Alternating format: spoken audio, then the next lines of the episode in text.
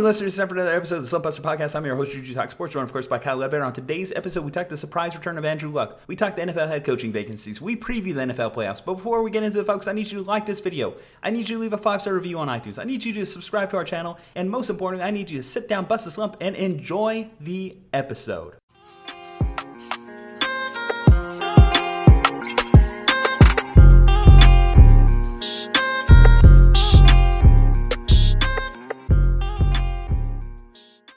Welcome in, Slump Busters. What a wild week in sports we are coming off of, and a wild week of sports we have yet to go. Georgia is a national champion. Andrew Luck is alive and well with a mustache. We have multiple head coaching vacancies, and AB is now hanging out with Kanye. Oh, and let's not forget we have playoff games this weekend. So tons of headlines right there in itself. Kyle, where do you want to start? Where do I want to start? Uh, do I want to laugh at the teams that I've had beef with for about four years and I'm always right because they're the most mediocre franchises in football, aka the New York Giants, the Denver Broncos, and the Chicago Bears, who now all have coaching vacancies and or general manager vacancies available because those franchises are quite terrible. That was the victory lap I was taking. But no, it has to be Andrew Luck because I have done this is true in the past two years of recording the Take It Easy podcast, I have done 16 different full podcasts on Andrew Luck because I find Andrew Luck to be the most fascinating character that has existed in this little weird world of sports that we have. Andrew Luck, in six years, had more passing yards and more passing touchdowns than Dan Marino had in his first six years of his career. This guy was on a crash course for being one of these immortal greats in football. The last season with Andrew Luck, the Colts in the last 10 games of the season, and this does not get talked about enough, they went nine and one. They had the number one offensive line rating in the NFL, the number one defensive rating in the NFL. Andrew Luck was number one in QBR, and they won a playoff game against the Texans. The only thing that stopped them was losing to the Kansas City Chiefs in the divisional round. This was the first Mahomes season back in 2018. That team was getting ready to be like a dynastic type of run. Like it was going to be Chiefs and Colts for the next five years in the NFL. Because think about it, they got Jonathan Taylor in 2020 in the second round of the draft. They could have had Jonathan Taylor with or without winning or losing that many games in 2019. They could have still probably drafted Jonathan Taylor, still would have had that offensive line, still would have had Darius Leonard, still would have had Kenny Young. They were a dynasty in the making, and Andrew Luck just basically said, Nope, I'm good. I'm just going to go be happy. I, I don't want to be this immortal football like figure, 10 years going to make the Hall of Fame, one of the five elite quarterbacks, maybe the most talented quarterback to enter the NFL out of college. I'm good. I'm going to retire at 29. I'm going to just vanish from the face of the earth for two years. No interviews, no sightings, no social media,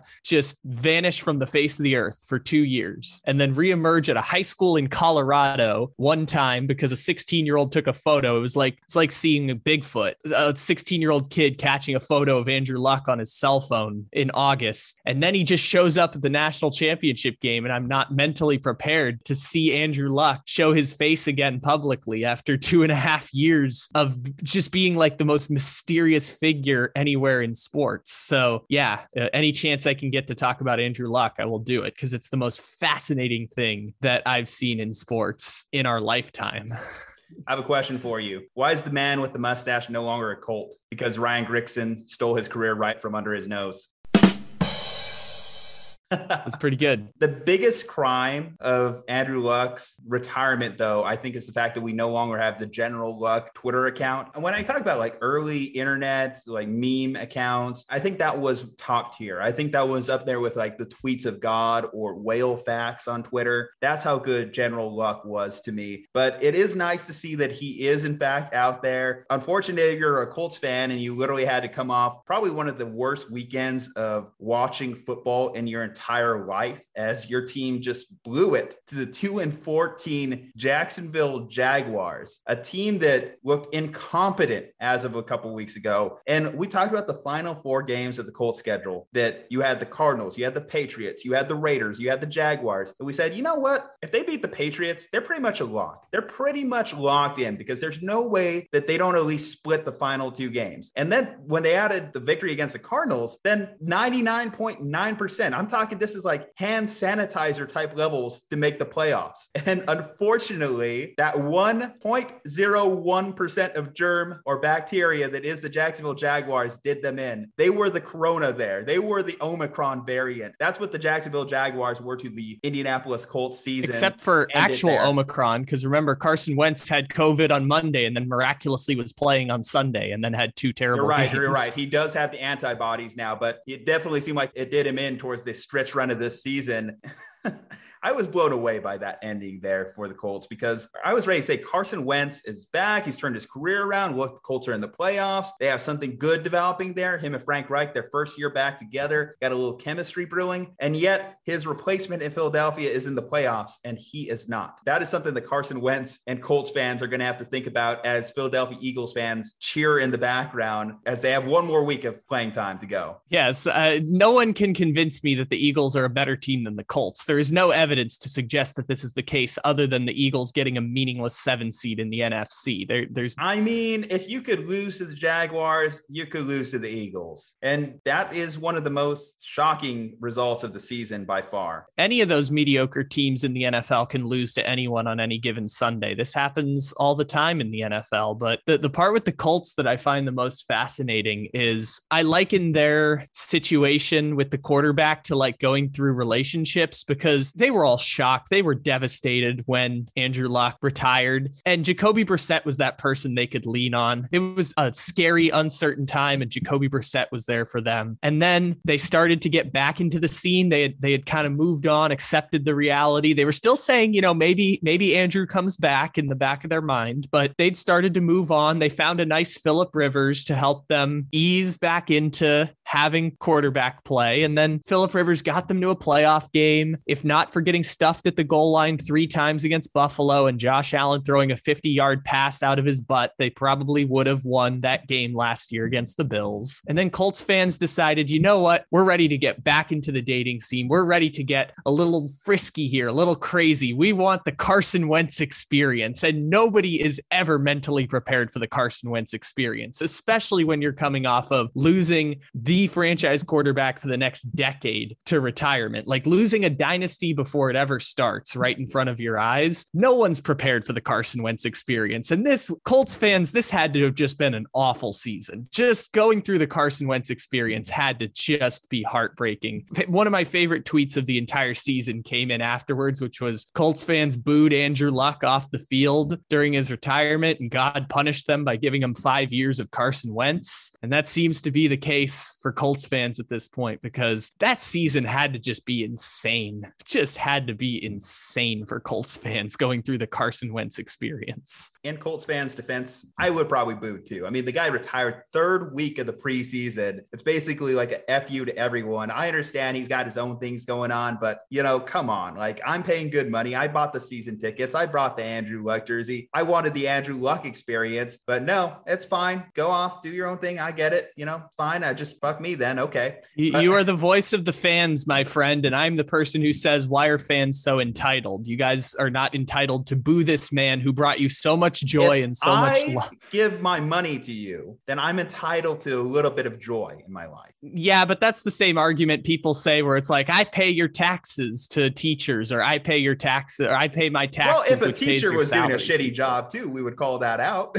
Yeah, and now the other part, like the quiet part of this is fans don't actually pay the salary because 75% of the NFL's revenue is from television dollars. So the season ticket holders don't actually. but if we weren't viewing much. it on television, television networks wouldn't pay nearly as much. I still think we should show compassion to someone who is clearly going through struggles in their life. And I think it was a, a massive level of entitlement to boo Andrew Luck. Joe at the factory, who has to lug coal each and every day with a sore back, is probably a little less compassionate to the guy who makes seven figures and has a sore ankle or a minor tweak or something along those lines. I understand that the rehab process was strenuous on Andrew Luck, but I could understand why fans would feel a little like, really, dude? But two days ago, you're cheering him like he's the greatest thing since sliced bread. And now all of a sudden he's just, you know, we're going to boo him off the field because we're that entitled to having there's, good. Listen, there's good and bad ways to do it. I think Andrew Luck in that particular instance, that was a bad way of going about it. I think Andrew Luck tried to do it the right way. It's just Adam Schefter leaked it while they were at the field. And then that was kind of it at that point. He tried to call the press conference for the next day, and then they had to do it right after the game because it got leaked by Adam Schefter. But listen, if it was before the draft or if it was during free agency or it was something in that season that gave the Colts at least a chance to pivot besides going straight to Jacoby Brissett, I could see the fans being a little bit more understanding, although they would have still felt that sense of, wow, I, I was expecting this to be like our next thing. You talk about potentially going on a dynastic run. Yeah, they would have felt that loss in the same way Lions fans were disappointed when they didn't get to see Calvin Johnson anymore or Barry Sanders or Niners fans when Patrick Willis just walked out the door. But you could uh, live with it a little bit more than a guy doing it the third week of the preseason. Literally, the games are going to start next week and you're retiring on us. I think fans and more specifically Joe in the coal factory or whatever you said. I think people who root for teams are not entitled to tell someone when and how they should do a certain thing. I think Andrew Luck is allowed to retire whatever he wants. If Andrew Luck decides in week 5 of the season that he wants to retire, that's Andrew Luck's decision and I'm not going to pass judgment as long as Andrew Luck has the willingness and gall to go through with it. Like I'm not going to judge him for coming to that conclusion if it made him super unhappy. I could understand why someone would feel that way. If I'm paying my hard earned money to indulge in the entertainment that is the Indianapolis Colts franchise, then I want to see a good product. And yeah, this Andrew is the same part of that. This is the same idea of Thunder fans that boo Kevin Durant or Spurs fans that booed Kawhi Leonard. It's like you feel you have a sense of entitlement to whatever the level of success is. Is that this human being, in essence, exists to provide you entertainment, and that is the relationship you have with that person. And it seems it, it well, it doesn't seem it's not okay for people to have that level of entitlement. It's One day I love you, and the next day I hate it's you. It's not just the money. You're investing time into watching these games, whether it's two hours a week, three hours a week, scrolling through Twitter, keeping track of updates, whatever you're doing, you're investing time, and time is a valuable asset in itself. So that's why people care and people are so invested in their team or so invested in players. And that's why I feel like if a fan, you, you literally, you talk about dating, that's like someone just breaking up with you. That's like going to the altar and someone walking out on you. That's what it must have felt think, like for Colts fans. I think even if someone does that, you have a, a right to grieve and process things how you want to do it. But there is a sense of entitlement to being like, you are not allowed to do this. And that's the interesting part that I find fascinating with this. Well, and if Andrew Luck was thinking everyone's just going to pat him on the back or give him a round of applause when he decided to retire in the moment, and like you said, it was maybe Adam Schefter's fault, then I think that that would have been a misstep in judgment in itself. Because come on, fans are irrational by nature. Like I said, someone just broke up with you over text in a much grander scene, like a stadium where you have 40,000 people or however many thousand people fit into Lucas Oil Stadium. Of course, there's going to be a more vocal reaction. Again, there's a grieving process involved in some of these things. Like Raptors fans cheered when Kevin Durant tore his Achilles in 2019. Like there's a process to this where in the moment there's an absence of information and such. But th- if Andrew Luck showed up tomorrow, Colts fans would give him a round of a like a rousel of applause if Andrew Luck showed up the next day at and Lucas Oil. It's just an in the moment thing. Also, yes, that's like seven stages of grief, right? They've hit their acceptance point. I think there was Colts fans that were praising him on Twitter last time I checked before the game too. So clearly, Colts fans have moved on. They're doing their own things, but I think to act like fans don't have the right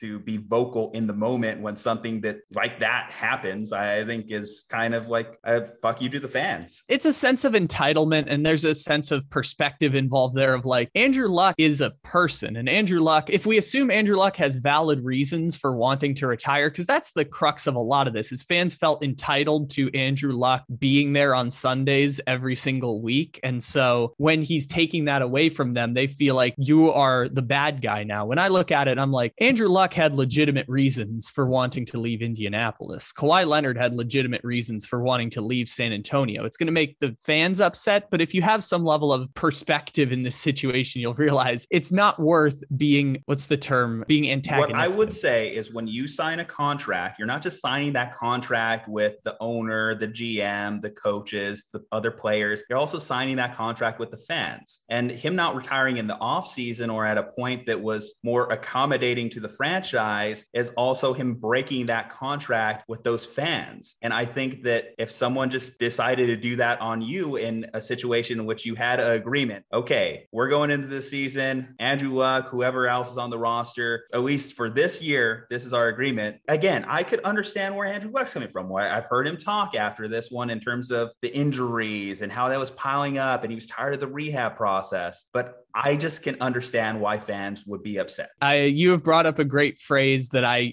point to all the time with this because it's fantastic. And there's some former NFL players quoted on this. I can't remember who it is now, but they have a great phrase about this is that fans often want this to be an emotional relationship with the player and the player has no idea who the fan is. Like the broad concept of fans as a whole, sure, but basically the the phrase there is like fans want this to be an emotional deep relationship with their team and their player. And the team and the player are like, baby, this is prostitution. You are giving us money, you are giving us resources. And exchange, we are giving you entertainment and dopamine. Like for the teams and the players, this is basically prostitution. And fans want this to be a deep emotional connection that they have. And that type of abusive relationship and emotional manipulation is exactly why we are here doing a podcast because we love us some sports, even when sports don't love us back. And it's a weird relationship that you have with fan bases. Where, like, for me with the Padres, I've spent so much money going to Padres games, and my parents have spent so much money taking me to Padres games in my life. They have not really brought any real ounce of like success or joy. It's a lot more despair than joy in sports. But I've also moved to a point in my life where I'm not as emotionally invested in sports because I realize all of this really doesn't matter. All of this is dumb and irrational, where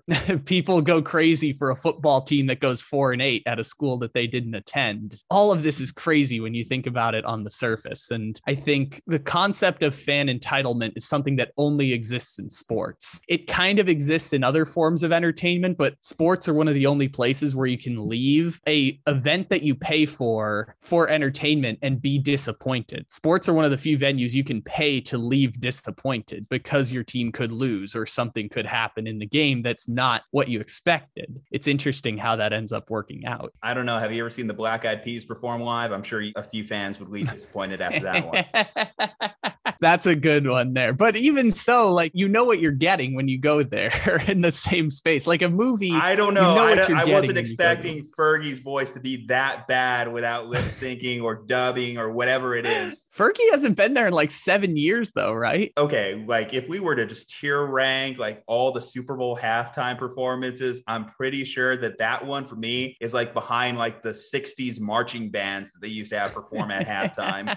It was that bad. Like I remember just looking at that one, and we'll see Super Bowl here in a couple weeks. And I was just thinking, oh my God, please stop this. Please just stop it. Meteor from the sky, just fall down on the stadium. Anything to end this misery. And then it only got worse when Fergie had the national anthem a few years later at the uh, NBA All Star game. Just talk about a fall from grace, the Black Eyed Peas and Fergie. Just just add those two events together and it's talked about getting exposed Oh, gosh, which Super Bowl that had to have been like 2011 or times. Maybe that was like the one in Dallas. Some like the ones that I remember, like the weekend last year was a good one. I remember Bruno Mars did one that was pretty good, but I, I know the the Katy Perry became a meme, but like it's hard for me to recall Super Bowl halftime shows. And I'm like, I, I like to think of myself as a little bit of a music guy. And you would think when music and sports kind of intersect that that would be something that triggers some kind of excitement for me, but it's hard for me to remember the Super Bowl halftime shows weird. I know Coldplay did one when it was in San Francisco, but it was still day out, so you didn't really get the same like vibe of the halftime show because it was still four in the afternoon. But Super Bowl halftime shows are weird for me. But I'll give most, you the Black Eyed Peas. on yeah, most of them are fine. Even if I'm not a big fan of the particular artist, I can only say, ah, that was fine. That was entertaining. I like for you mentioned Katy Perry or Lady Gaga. Like even though I'm not like just blasting their music time after time, I can look back at their halftime show and say, yeah, it was okay. Nothing egregious happen or anything terrible. But for the Black Eyed Peas, that's just one that's just so visceral that will just stick in my mind till the end of time. Okay, let's move on to another subject here. So, as we mentioned, tons of NFL head coaching vacancies. So, Kyle, I am going to do you a solid here. I am going to name you the next offensive coordinator, the next hot shot offensive coordinator off the block. You have offers from every single NFL team that has a head coaching opportunity. I want you to rank your offers accordingly.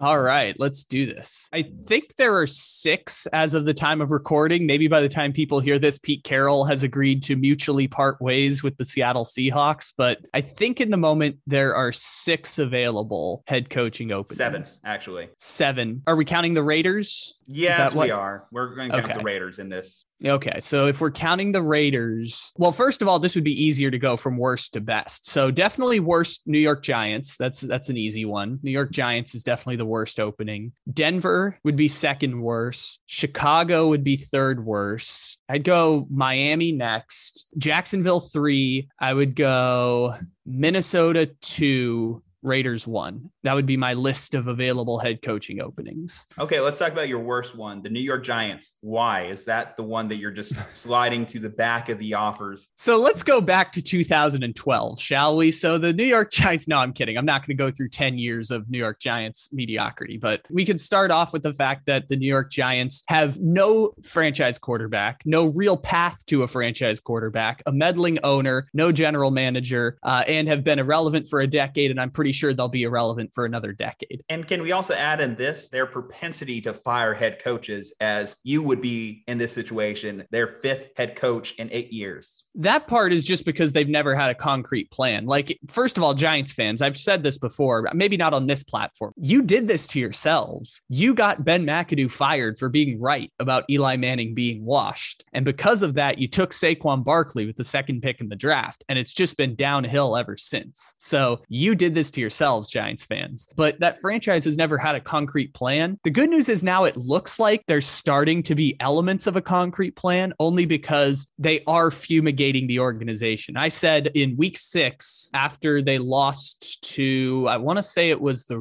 Raiders that week, they were one and five at the time. And I said, that's it. Like I 21 games, it's over. Just fumigate the place. Saquon gone, Daniel Jones gone, Joe Judge gone, Gettleman gone. Just fumigate everything because you're going to have two top picks in this year's draft. Put a GM in place, put a coach in place, and then get out of the way if you're the owner. Just the Maras don't need to intervene. And in fairness, it took a lot of drama to get there, like saying three weeks ago that Joe Judge and Daniel Jones were going to be safe for the next year, and then not firing Judge on Black Monday, and then firing Judge on Tuesday. Like it took a dumbass way to get there, but they did ultimately do what I said they should have did in week six. I thought it was going to be after 21 games, I knew this was a failure, and they were still going to give Judge and Jones 29 more games after we already knew it was a failure. So they did technically get there. They have two top picks. The only way that this turns out well, and I would change the rankings, is if Matt Corral turns out to be one of the 10 best quarterbacks in the NFL. If not, it's toast for the New York Giants for the next decade. Yeah, we don't know that at this moment. So that's something that we can't even add to the equation.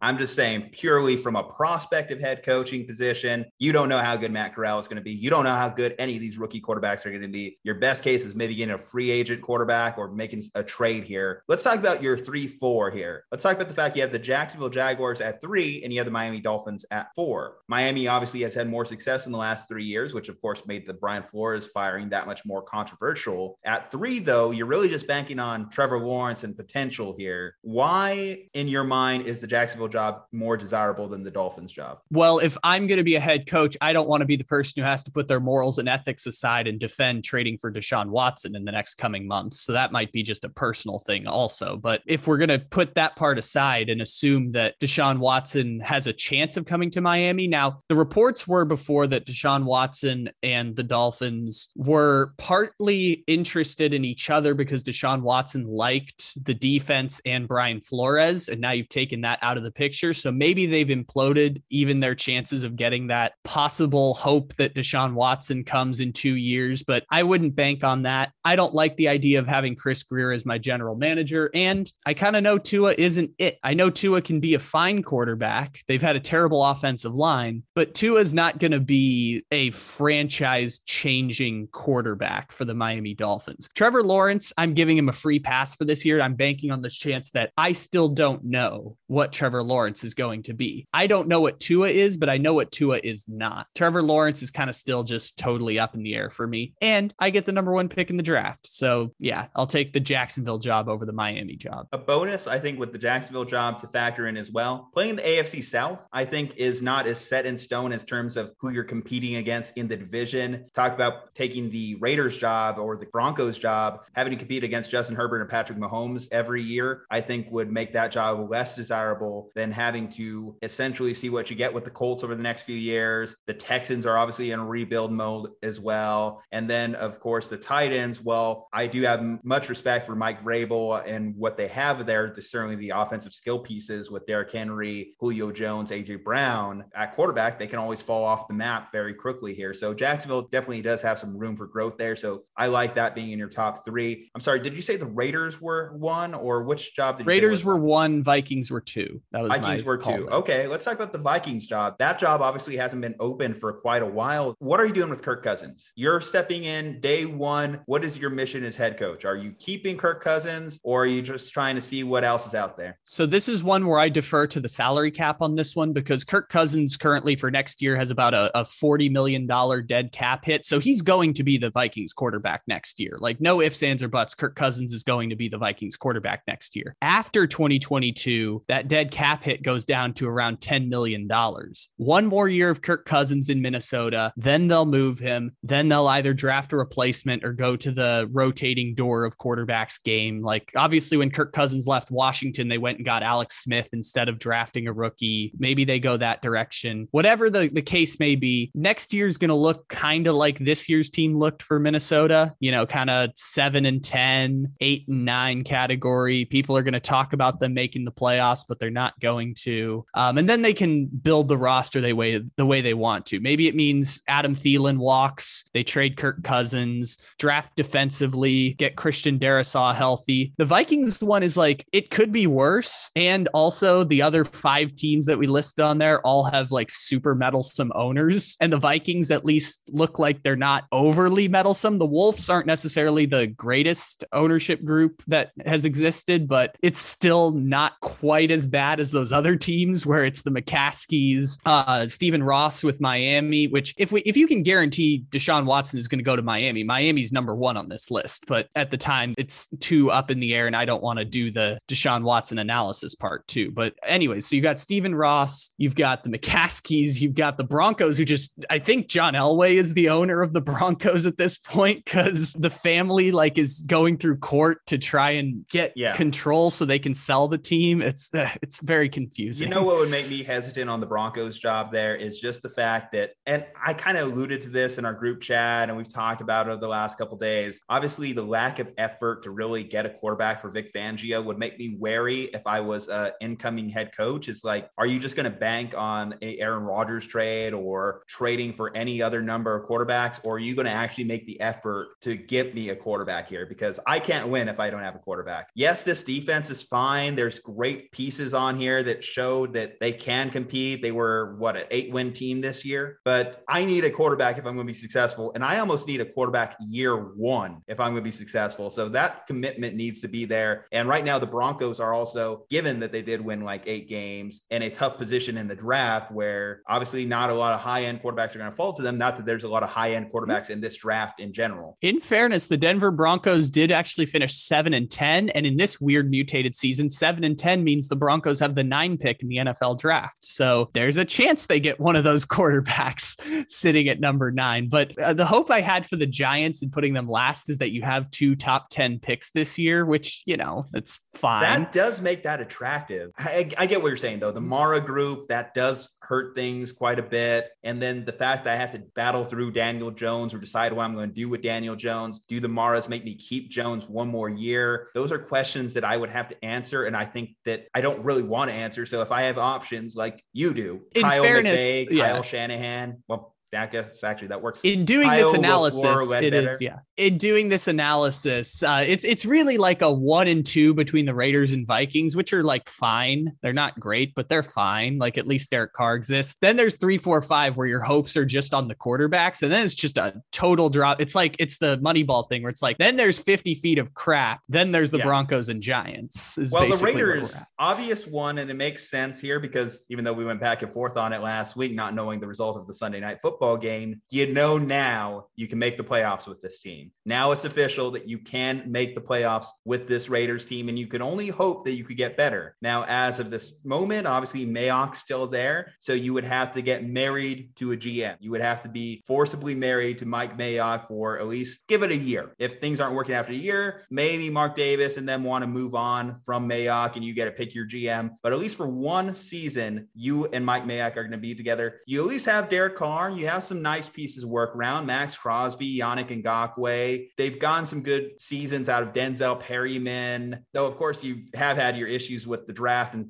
when we talk about like Clelin Ferrell, Henry Ruggs III no longer being available for you, Bryan Edwards not really developing quite like we would expected. You got lucky on a Darren Waller. And then the offensive line was completely rebuilt over this last season. So those are some things that you would have to inherit coming into the program, as well as knowing that you're going to have a lower draft pick given that you actually made the playoffs. So the Raiders is interesting because since Mark Davis took over the team, when Al Davis was was dying the last 10 years of his life and, and he was running the team in the 2000s, their problem was that he was a super meddlesome owner at the very end. He's like, I'm going to die. I need to make sure that this is a win now team. We're going to take Jamarcus Russell over Calvin Johnson, even though Lane Kiffin still says to this day he was pushing for Calvin Johnson in, in that draft. And it was meddlesome up until then. Mark Davis's thing is he's willing to stay out of the way, but he's also kind of just content being average they've basically said it could be a lot worse. So we're just going to kind of stay in the middle here. And the reason the Raiders haven't made the playoffs in I think it was like 6 years before this or twice in the in the Mark Davis era going back to 2010. The reason they've made it twice is only because they happen to exist at the same time as the Broncos and the Chiefs. Like they've been third place in the AFC West forever at this point. Would I sign up for that? If I had my pick of the litter, no. But if you're giving me these these other six options of crap, crap, don't know if they have a franchise quarterback, Trevor Lawrence, dumpster fire, Chicago Bears, dumpster fire, Minnesota Vikings headed towards a rebuild in two years. It's just kind of like I guess they have Derek Carr. Like, I there's mean, a reason all the these Vikings, jobs are open. I mean, at least with the Vikings, hey, you get Justin Jefferson, you have Dalvin Cook, maybe a season more of Adam Thielen. So you, you got at least some fun offensive pieces work around, right? Yeah. Kyle, better LaFleur. You prefer, LaFleur, you prefer to be called LaFleur. a McVay? You, you prefer LaFleur? Do you prefer a Shanahan? if I'm being a coach, I would want to be I would want to be a McVay. That would be my my plan there. I would want to be a McVay type people that are respected as a leader, but also just very smart. I'd like to be smarter than everyone else. That's usually what gets me on. As long as you don't run on the field when your team is only holding a 17 to 0 lead prior to the halftime was 46 and 0 with a lead at halftime prior to this. It was the closest thing oh. to a guarantee. 45 and 0. He became 45 and 1 because the Niners are the one in 45 and yeah, and I don't understand why it's the case, but 17 point lead at halftime with Sean McVay is as much of a guarantee as you can possibly find in football. It literally had never happened before this Sunday. It's like that video of Aaron Rodgers doing the like the singular hip thrust and then they lost by like 38. It's like, yeah, just really bad luck that this is the one time that everything fell apart. It started with that perfect jawline of Jimmy G and ended with Matthew Stafford reverting to Detroit Matthew Stafford. Yeah, pretty much. It is Jimmy G the best jawline or is Stefanski the best jawline? Because I think Stefanski has taken that reign from Jimmy G as best jawline in the NFL. Are we really doing this? Are we like going who's like the best looking coach in the league? I don't know. Maybe I'm old school. Maybe it's good old Bill. Don't you want to wake up to that every morning? By I, the way, just as a side note, there it was like 80 degrees in Miami, and he was still wearing the hoodie. like I couldn't believe it. It was so funny watching that during the the Sunday game with with Bill Belichick. Uh, if, if we're doing this, I think you got to put like Kingsbury up there, right? Kingsbury's good. I throw there's some ones that are definitely not in this camp, I would say for sure. But uh, I think if you go look at Ron Rivera in the 1980s, Ron Rivera was a good looking fella back when he had his his youthful days. Now he obviously he's older, but Ron Rivera, quite the the youthful chap. You know, I've seen Bears Twitter start talking about Brian Daboll, and they're just like, yeah, he looks like a Bears coach. Brian Daboll, by the way, who ran the worst offense in the NFL less than 10 years ago with the Cleveland Browns, is now he's like, oh, I got a quarterback, and now all of a sudden I'm going to be a head coach for one of these terrible franchises. Sometimes having a quarterback is enough to get you a head coaching job in the NFL, unless, of course, you're quarterback is Russell Wilson, then of course that's um, going to put you on the shit list in the NFL to where it makes it very impossible for you to get a head coaching job. Yes, that that is also true here. By the way, uh, I love that the Denver Broncos entire candidate list is just Diet Vic Fangio. it's the greatest thing I've seen. It's just it's Dan Quinn, it's Marvin Lewis. I'm just like, God, this is so perfect. You know, so I'm perfect. somewhat of a Dan Quinn apologist. I could see him potentially having success in his second go round in the league. I mean, just to go to a Super Bowl as a coach, I think is incredibly hard to do. And I, I think that he's going to be all right in his next stop. I don't think he's going to be quite as successful as he was in Atlanta. Obviously, Gain an offense coordinator like Shanahan in the building helped him. Having Matt Ryan play his best football in his career helped him. But not an easy task by any means to make it to the Super Bowl as a head coach like he did with the Falcons. So I think Dan Quinn is a sneaky good hire amongst this incoming group of coaches that we'll see in this because we have also seen retread head coaches have success in their second go round too. So if you're a Todd Bowles guy, then maybe Todd Bowles might actually be more appealing this second time around.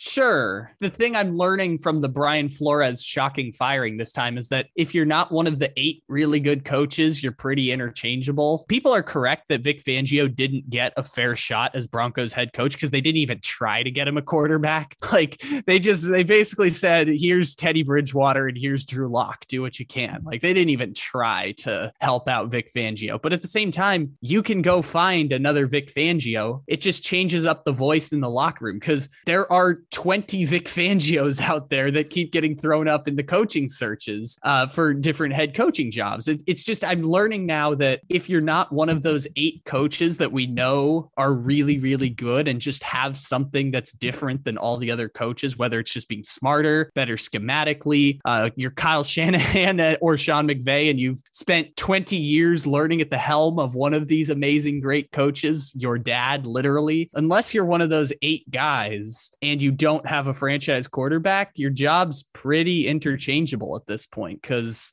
you can find more coaches like that, even Brian Flores, which at this point, unless they have someone better than Brian Flores, I assume Brian Flores is going to get interviews for mm-hmm. other jobs, but Brian Flores probably isn't going to get one of these head coaching jobs this time around. Really? You don't think he's going to get any of these guys? I don't think so. Or he'll take a job where he's too good for it. I think that's the situation there. I know he interviewed, I think, with the Bears, or he was going to interview with the Bears, and maybe he gets another one of these jobs, but if you go to the Bears, the Giants, or the Broncos, you are probably going to get fired within three years. Like, no matter who you are, you're you probably know, getting fired. I like him for the Vikings because I don't think that the Vikings necessarily need to veer towards an offensive head coach because they have good offensive pieces at this time that I think will be able to be in cruise control. Yeah. I think that they just need to fix that defensive presence that has just been a shit show for the last two years. When you look at the Vikings defense being, I think, 29th last year and 30th in total defense this year. If they could just get that defensive mm-hmm. side of the ball right, I think that that would bring them back to being relative contender in the NFC North. I think the solution for them there is to get actual talent on the defensive side of the ball. Like they tried to draft Jeff Gladney, they tried to sign Bashaud Breeland, and now neither of them are on the team. Danielle Hunter's had season ending injuries each of the last two years. Yeah. So,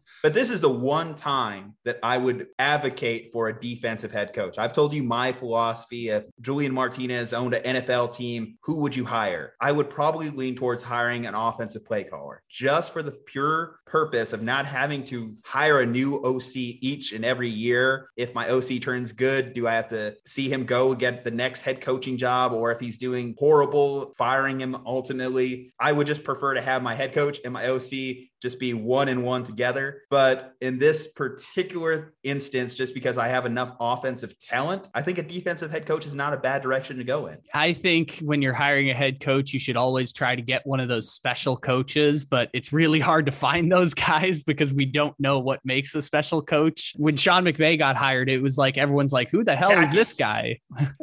khakis, lots and lots of khakis. That's what make a special coach. Or just get Lane Kiffin so it can at least be fun, which by the way, I love that this is a thing that's happening. Lane Kiffin has been connected within Ole Miss circles to the Vikings job and the Miami Dolphins job that he's interested. They might not be as interested in him, but there is a connection to Lane Kiffin with these jobs, which is beautiful. It's amazing. Lane's a Miami guy. I think that if you talk about the public outrage, I think if Lane Kiffin got the job after Brian Flores, I think that that would probably be the thing that's just sets people off the most because of Lane's laissez faire, cool attitude. I would go to that point at this point now. Is there anyone other than Jim Harbaugh who gets hired that people won't say is going to create outrage between people looking at the Dolphins hiring process? Because it feels like if you're not getting Harbaugh, then you're just doing another retread coach. And Brian Flores looked like he had a chance of being some kind of special because they kind of overperformed, but maybe not. If Wink Martindale is their head coach, I, I feel like you're getting the same result as if people are angry at Lane Kiffin. Stephen Ross already shot down the Jim Harbaugh rumors as he claims he would not be the one to steal Jim Harbaugh from Michigan, as I guess Stephen Ross is a Michigan alum. Yes, he is. Uh, he has donated over $500 million to the Michigan program. And uh, my favorite line from this, courtesy of Spencer Hall the Shutdown Fullcast, is Where is there a rich guy who's able to ruin a program in both the college and the NFL? Rare does that exist where you have someone with so much power that they can ruin a college and an NFL program with their meddling abilities. But Jim Harbaugh may still end up at Miami just because they don't want to get uh, hit with some tampering charges and they have to abide by the Rooney rule as well. So this might be save face for Stephen Ross if Jim Harbaugh does end up in Miami. Now, I think Bisaccia definitely earned himself some strong consideration for the Raiders job. Obviously, having to battle back from adversity is a great mark of any head coaching candidate, but I still think that Jim Harbaugh is my favorite for that position. Obviously, Jim Harbaugh is a favorite for a lot of these positions, but in particular, that one, I think I could see a instant success possibility if he went to Las Vegas. I know we went back and forth on it. If you want to hear more of our discussions on that, just literally check out a segment I just dropped from last week's podcast on the YouTube channel. But I think Jim Harbaugh of the Raiders is still a pairing that I would like to see. Eric Bieniemy, I know he's a popular name that we've talked about plenty of times when it comes to head coaching positions. Where do you think Eric Bieniemy should go out of these seven job openings? Oh, I said the exact same thing literally 12 months ago. So it's it's nothing changed here. Uh, he should go to Jacksonville. The quarterbacks coach should be the offensive coordinator. Should have done that instead of Urban Meyer. No reason anything's changed. Chiefs are still overwhelming on offense. Bieniemy's the same guy he was before. The quarterbacks coach, he's got two A's in his last name and it's got like five letters. I can't remember what his name is though. But yeah, have him be the play caller, have Bieniemy be the head coach. I would have done the same thing back then. Uh, if you want to hit off the rest of these, I'd go uh, Lane Kiffin for the Vikings. For the Raiders,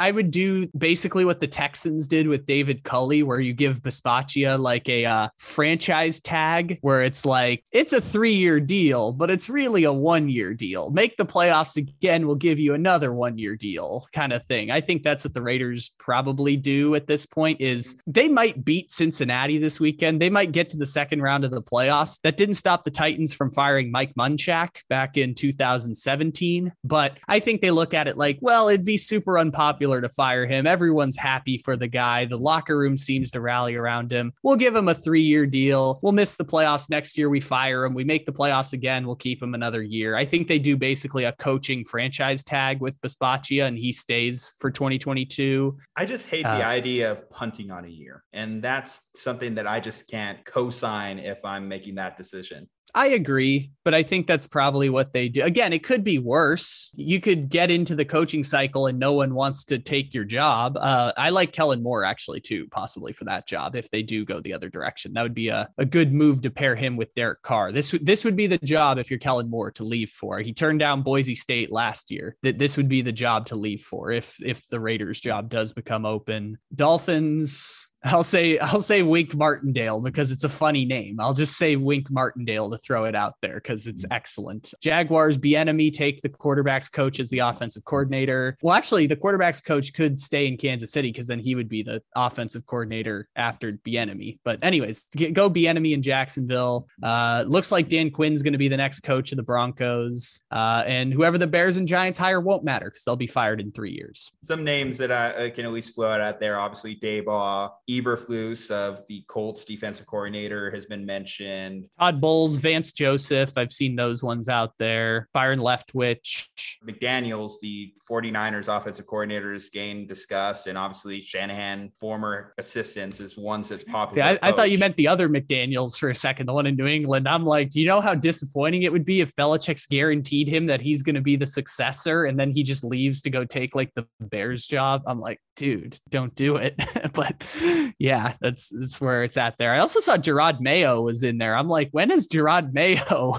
I thought he was a player like six years ago, and now he might get the head coaching job of the Giants. So I was like, Jesus. Well, one thing to understand too, when we also see a lot of names getting dropped over the next few weeks, obviously the NFL has done an expansive reform of the Rooney Rule too. So we're going to see a lot more names that we weren't expecting getting discussed in this. Obviously, there's also some more protective rules, like they have to be a coordinator on a staff. That way, it avoids situations where I think like in the past teams used to just hire or give a job interview to essentially like a wide receivers coach who never had a chance at the job anyway. Yeah, we'll see at least a little bit less of that. I'm curious to see any um, other surprise candidates that come along. I think that's about right. I think some of the names you listed to some of these jobs. I don't know if there's any other college head coaches that are going to make the jump to the pros this year. Any that really stand out. The fact that Matt Rhule still has a job too is another one that surprised me. That's a position that's not open right now at this time. There was one that people threw out that I can't remember who it was now, but it was one of the it was a college coach, but I can't remember who it is now. Dabo it, it wasn't Dabo. It wasn't it wasn't a hype. It was like in the Lane Kiffin tier. It wasn't. I think. Ah, gosh, I can't remember who it was now, but it was it David was one Shaw. of these like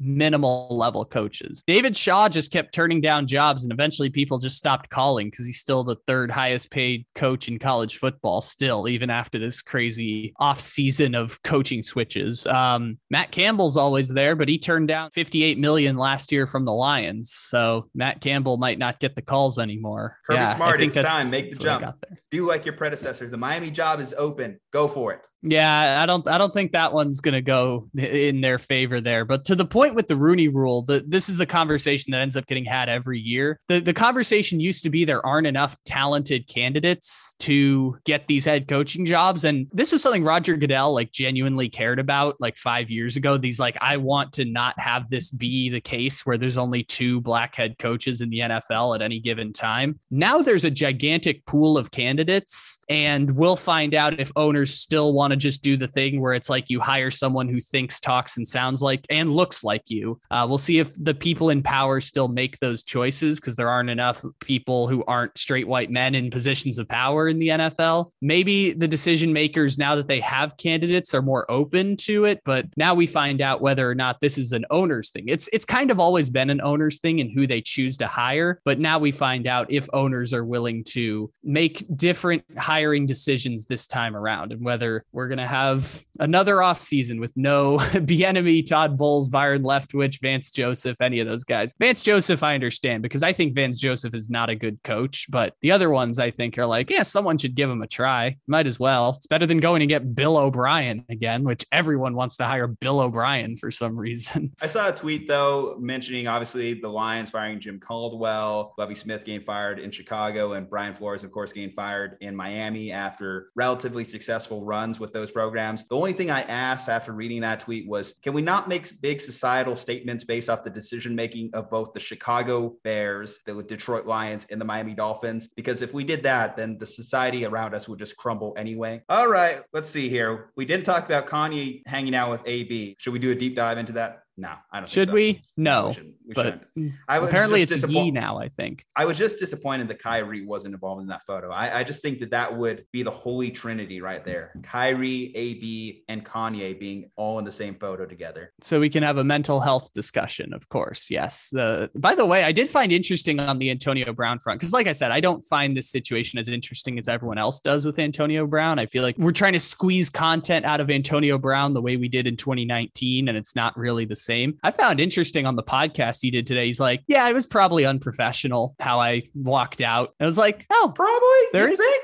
I was like, oh, there's a, there's a level of attrition there. And you know what? That's all I can ask for at a certain point. Is like, yeah, he recognizes it was kind of unprofessional. Maybe that's part of the pivot to coming back in the league. Maybe he was having a manic episode that was undiagnosed. Whatever it was, interesting to see a little bit of perspective. He's like, yeah, probably was unprofessional. I didn't really have to throw everything and and do jumping jacks off the field, but I was still going to leave anyways. I just probably didn't have to do it that way. I was like, oh, a little bit of perspective from Antonio Brown. How about that? I mean, he's doing a lot of podcasts recently. I, he had another podcast literally two days later when he was calling out Tom Brady. So, guys all over the place. Whatever. It's neither here nor there. He's not playing this weekend. His team is, or his former team is. Actually, two of his former teams are playing. Oh no, don't forget and NFL. and the Bills for 12 hours. He was a Bill for 12 hours and also a Raider. He's been on all these teams. Exactly. Antonio Brown is well represented actually throughout the first round of this NFL playoff. So, Five of the eight teams. which game should we start with first? Like, Uh, just for uh-huh. perspective, actually, I should let our listeners know that we will not be breaking down the Bengals Raiders game, that we will not be breaking down the Niners Cowboys game on this podcast. If you want to go check that out, if you want to check out some awesome guests that we have lined up, go to our YouTube channel because on there you'll find some great game preview and predictions for this coming weekend. But we have some four awesome games to talk about, and really like two awesome games. But I'll, I'll let you Yeah. decide still. Any anything that doesn't have Pennsylvania football is is awesome this weekend. Everything else is kind of just why why are we doing? One of them is the Colts' fault. We'll get to that one at some point, but one of them is the Colts' fault. The other one is just it happened. It's just the Eagles. Someone had to get the seven seed in the NFC. It was the bottomless pit of hell that we called it all season. Someone had to get the spot. It just happened to be the Eagles. So yeah, the the first game on the list is also the best game. It's Bills and Patriots. So tempted in my mind to choose that one because it is the first game there. So we'll Well, take you- the Saturday night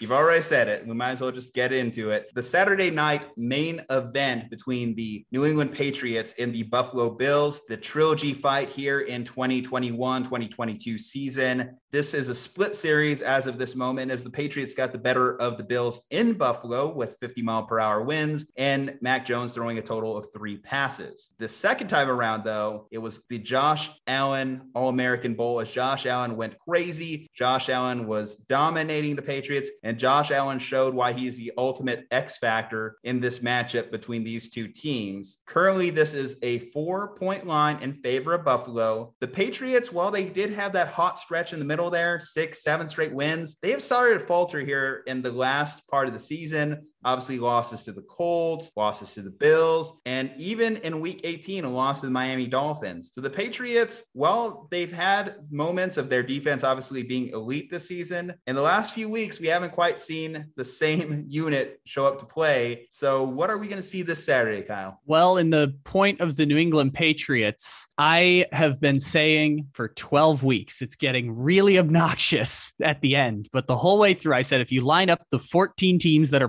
probably going to make the playoffs in all of the NFL, the Patriots have the lowest upside offense. They have the lowest upside offense in the NFL. Now they have the second lowest upside offense because the goddamn Steelers are in the playoffs now. And that is the worst offense, maybe in the entire league, other than the Jacksonville Jaguars. But at the same point, the New England Patriots have a low upside offense. And that's something that was always going to come back to hurt them. It came back to hurt them against Miami when they lose the game. Why? Because Mac Jones made the most rookie mistake ever of getting head faked by Xavier Howard, one of the best corners in the NFL, is just an easy pick six going back. Like the Dolphins and Patriots, similar on paper. Pick six goes the Dolphins' way. Boom, Miami is going to end up winning that football game. What's interesting about this one is do the Patriots dictate it the way they want to play the game? Uh, it's going to be eight degrees. It's going to be uh, overcast in Buffalo. No snow, no rain, just eight degrees in January in Buffalo, which means the Patriots are going to run the holy shit out of this football. Like Bill Belichick is just going to go back to like 1940s wing tee and just power run up the middle the entire game with an occasional toss pitch mixed in in between. We already know that's going to happen. Buffalo knows it's going to happen. Buffalo just doesn't have a good rush defense. So it's going to kind of be like the end of that Chargers Raiders game for four quarters, where it's like, we know the Patriots are going to run the ball. We've set out our run defense. Who's going to stop who? Because the Patriots have an okay rushing attack. It's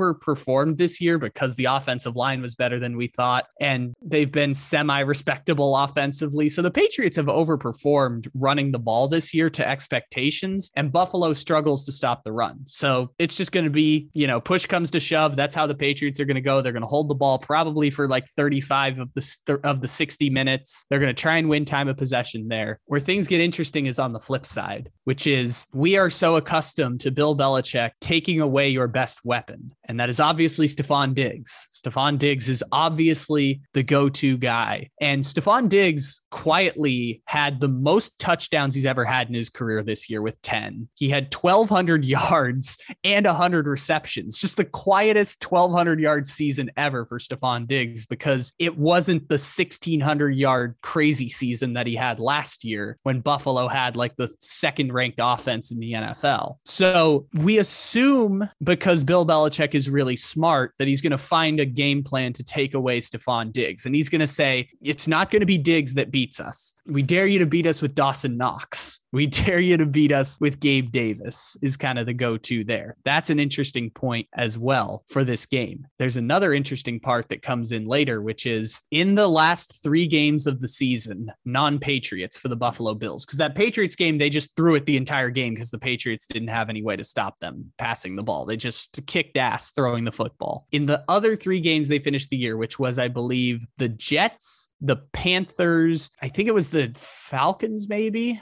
but they, again, not great teams was the point I was saying. Not great teams. Devin Singletary carried the ball an average of 21 times in those three games. Prior to those three games, Devin Singletary had an average of eight carries per game. He had 21 in the last three games. He rushed for an average of 90 yards and had four touchdowns in three games. Yes, against bad defenses, but the point that's more interesting is that Buffalo really wants to commit to running the football because they know one dimensional offense defense is way easier to take out. So if the Patriots say they're going to take out Stefon Diggs, if they can move the ball running it, it makes it their chances a lot better because Buffalo has a really, really good offense and the Patriots have a really, really mediocre offense. And this is where Buffalo's advantage is. It's why Buffalo's a favorite in this game. And it's why reluctantly, I am picking the Buffalo Bills at home to defeat the New England Patriots. And there's a reason I'm rooting for the Patriots because if Buffalo wins, it means there is a 100% guarantee that either the Raiders, Bengals, or Titans are going to play in the AFC Championship. And Lord knows I don't want that to happen. So hopefully the Patriots win that so that we can get Patriots Chiefs in the AFC Championship game. If not, this is the game of the weekend. Like this is like basically a second round round matchup in the first round just because of the way the playoff bracket drew. One of these teams belongs in the conference championship. Break out the wetsuit for Mac Jones because the weather in Buffalo is looking like partly cloudy with a high of 10 and a low of 5 degrees. So should be some fun January playoff weather out there in Buffalo, New York. Uh, when it comes to this matchup, obviously two elite defenses you have on both sides. As you mentioned though, can Buffalo commit to the run? You said Devin Devin Singletary has been more productive for them. He has, but in that Patriots game, he had the same amount of carries as Josh Allen, but Josh Allen was more efficient with those carries. Josh Allen, when he does everything for this team, it's a good thing, but it's also a problematic thing for the Bills offense. As you mentioned, we've talked about the difference between low upside offense and a one dimensional offense like the Bills have. And there is definitely some drawbacks there. What burned them in the last game is Isaiah McKenzie actually had the better day between them and Stefon Diggs. Um, McKenzie's come on strong in the latter half of the season. Uh, Emmanuel Sanders, I know, was dealing with an injury. I don't know if he is going to be out there. Uh, Cole Beasley, of course, also has been a huge playmaker for them. I want to say he missed that game with COVID, if I'm not mistaken. Yeah, that was the game that, that was, was out on that particular one. So, yes, now that the Bills have their full complement of weapons. Certainly, they're not going to be handicapped going into this game. Third matchup around, it's hard for me to not go with the coach I have more faith in. Mac Jones down the stretch has really given me a lot of cause for concern concern when it comes to the Patriots and having any level of faith in this offense to do anything. I know it's more than likely I won't be rewarded, but if they could just pound the rock with Damien Harris and Rhamondre Stevenson, I think they'll be fine. I think that they'll be able to put up more than enough points on the Buffalo Bills, control the clock, keep it out of Josh Allen's hand, make it very difficult and make it come down to two or three chunk plays. And that's why I'm going to go with the Patriots. I think that this is going to be one of those games where it's literally going to be a 40 carry output by the Patriots backfield. I don't feel great about it in the same way that you reluctantly talk about picking the Buffalo Bills here. I don't feel great about it. Like you said, these teams are pretty evenly matched. They've had their highs in the season, they've had their lows. And I guess I'm just going with experience. I still believe in that Patriots brand. This is going to be the most fun game of the weekend. No ifs, no ands, no buts. This game is going to be so much fun. As Seth Wickersham talked about in his amazing book, that if you're a football nerd like me, you, you want to read this Seth Wickersham book. It's like 19 hours long, but it's really good. The first rule of Belichick is don't give Belichick a second chance. If you limit Belichick's chances to beat you, you're going to have a chance to beat Belichick, especially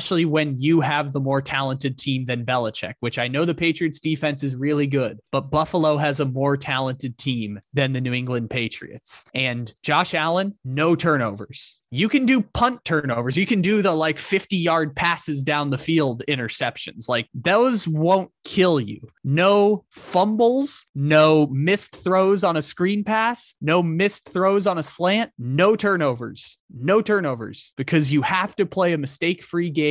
Otherwise, you're going to lose because the margins are just so close in this game. So, Josh Allen, no real turnovers. Like you can do, like I said, you can do the 50 yard farted out your butt pass down the field that gets intercepted by Adrian Phillips, but no real true turnovers in this game. You're not talking about doing a dosey do in the backfield, rotating to his left, spin out right, sprint right option, double left, fake it, juke, toss it up, and just comes down in JC Jackson's hands. Yeah, you, you can do that. You can do that. It's just don't do the thing you did two years ago where you tried to pitch the ball when running for a first down against the Texans. Just no mistakes. If you do no mistakes, your team is good enough to win. Just don't give Belichick more chances. All right, let's go into a game that you are probably less excited to talk about and one that's going to be pretty easy for us in the pick 'em. Let's talk about the biggest line of the weekend, which is going to be, of course, the Pittsburgh Steelers rolling into Kansas City. Big Ben's final ride where he is a 12 and a half point underdog. And we obviously just saw this game literally like three weeks ago, whenever the Kansas City Chiefs and the Pittsburgh Steelers lined up. One of my fondest memories, actually, of Patrick Mahomes and his growing career is actually the first game he actually had against the Pittsburgh Steelers. I think that was a week one game in the 2019 or 2018 season where he just came out like a ball of fire and instantly lit up the Pittsburgh Steelers. Though it was fun because that was actually when Ben was competent, because Ben was actually going back and forth with him too. It was just an offensive showcase I think that was one back when Ben could throw for 500 yards in a game. Now, some of the offensive numbers in that Cleveland game from a couple weeks ago were pretty ugly. And that's kind of what we've been getting from Big Ben in recent years. I kind of want to, in a way, give the veteran some respect give him some fighting chance here. But I just know how good the Chiefs are. And I literally just saw this on my television screen as of three weeks ago. And we talked about this with the Georgia Alabama game. Obviously, how much of a blowout that was. Bama, of course, came back down earth. They came back so much down earth that, of course, Georgia was able to get that victory. Can the Steelers make it a closer game this coming weekend?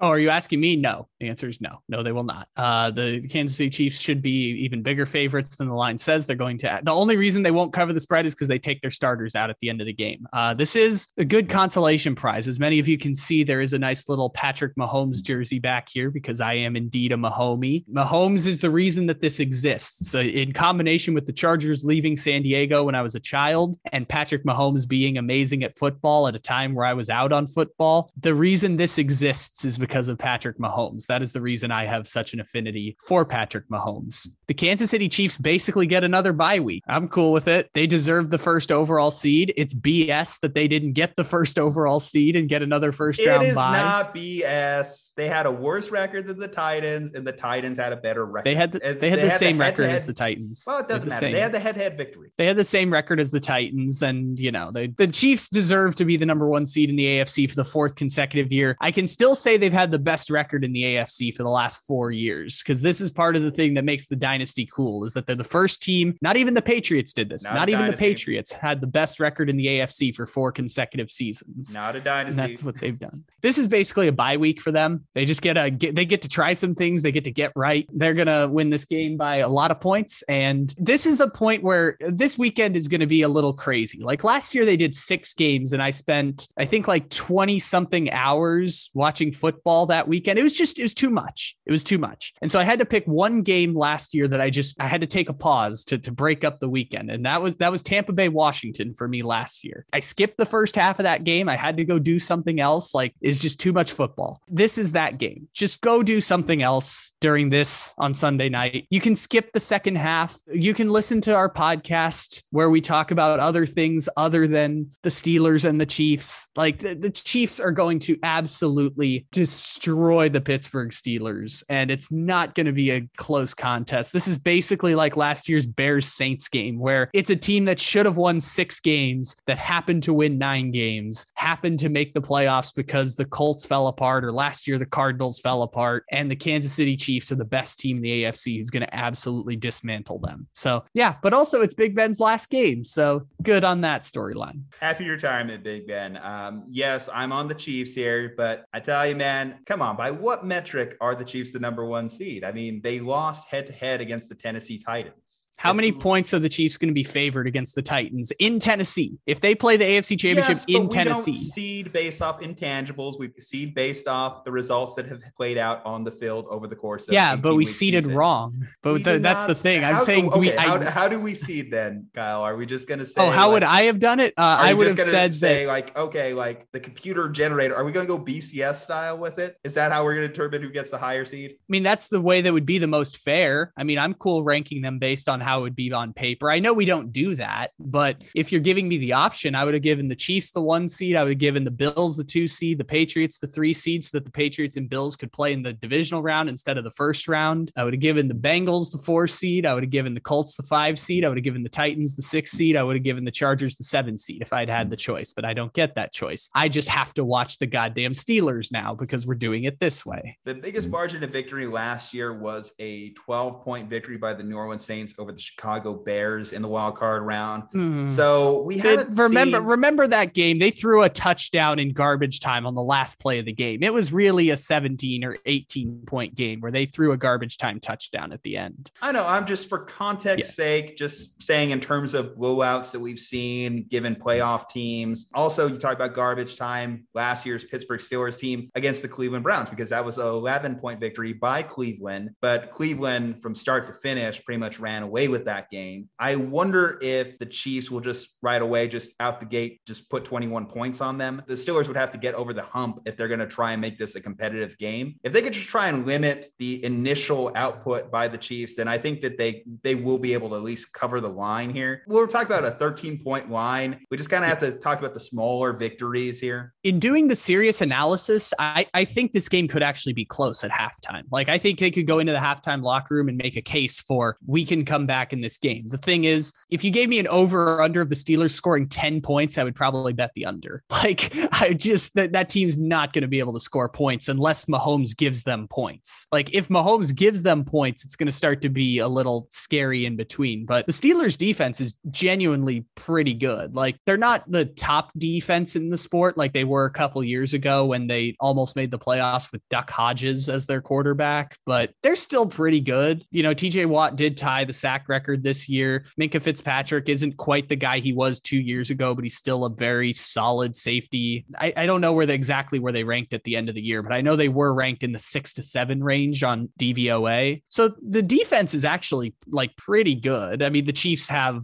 three Hall of Famers and the greatest offensive coach ever. So obviously there's a lot to fight against, but I, I think the game might actually be close at halftime and then the Chiefs kind of pull away in the second half because now they have a lead. Now they can run the ball more. They establish the run. It opens up the pass. Steelers might be down a corner in this game. Not Steven Nelson. He's not there anymore, but their number two corner might be out for this game. I forgot who it is now. That might end up being a difference maker there. But I think the game might be close in the first half. Again, there's a chance it's 21 0 by the time we hit the second quarter. That's always possible with the Chiefs, but I think it could be close at halftime. And then the Chiefs run the ball and then they kind of score like two touchdowns in the third quarter. And Big Ben has to start throwing it more and he throws an interception and that leads to seven more points or something like that. So I, I think it might actually be close at halftime. And at the risk of this aging poorly, given the Steelers make some miraculous win or something out of their ass, I would say bigger picture for the Chiefs. You mentioned a great point there. Patrick Mahomes, when the Chiefs were struggling, the turnovers were very apparent. That's going to be pivotal in the Chiefs' ultimate Super Bowl aspirations for Patrick Mahomes to not revert back to what was it, week six, when he was just a sieve of turnovers. Yeah, he was chucking balls backwards over his head against Washington and driving me insane. But I never wavered, never wavered in my confidence in the Chiefs. And I never wavered in the people who said that the Chiefs might not make the playoffs because they started going through their schedule. It's like, wow, that's a tough schedule. I'm like, they're literally the Chiefs. They're better than all these teams that they're playing against. It's not like it's a toss up in all these games. But yeah, Kansas City should have just gotten a bye week. I would have been fine canceling this game and just giving them a bye week. Even if it were the Titans, I would have been fine if the Titans had been the two seed, just giving the Titans a bye week. I knew the Titans were going to win. I knew the Chiefs are going to win, but that just has more to do with the Steelers than it does about the Chiefs. Again, Titans got the head ed victory tiebreaker. It doesn't matter old school, new school tiebreakers. It's a tiebreaker.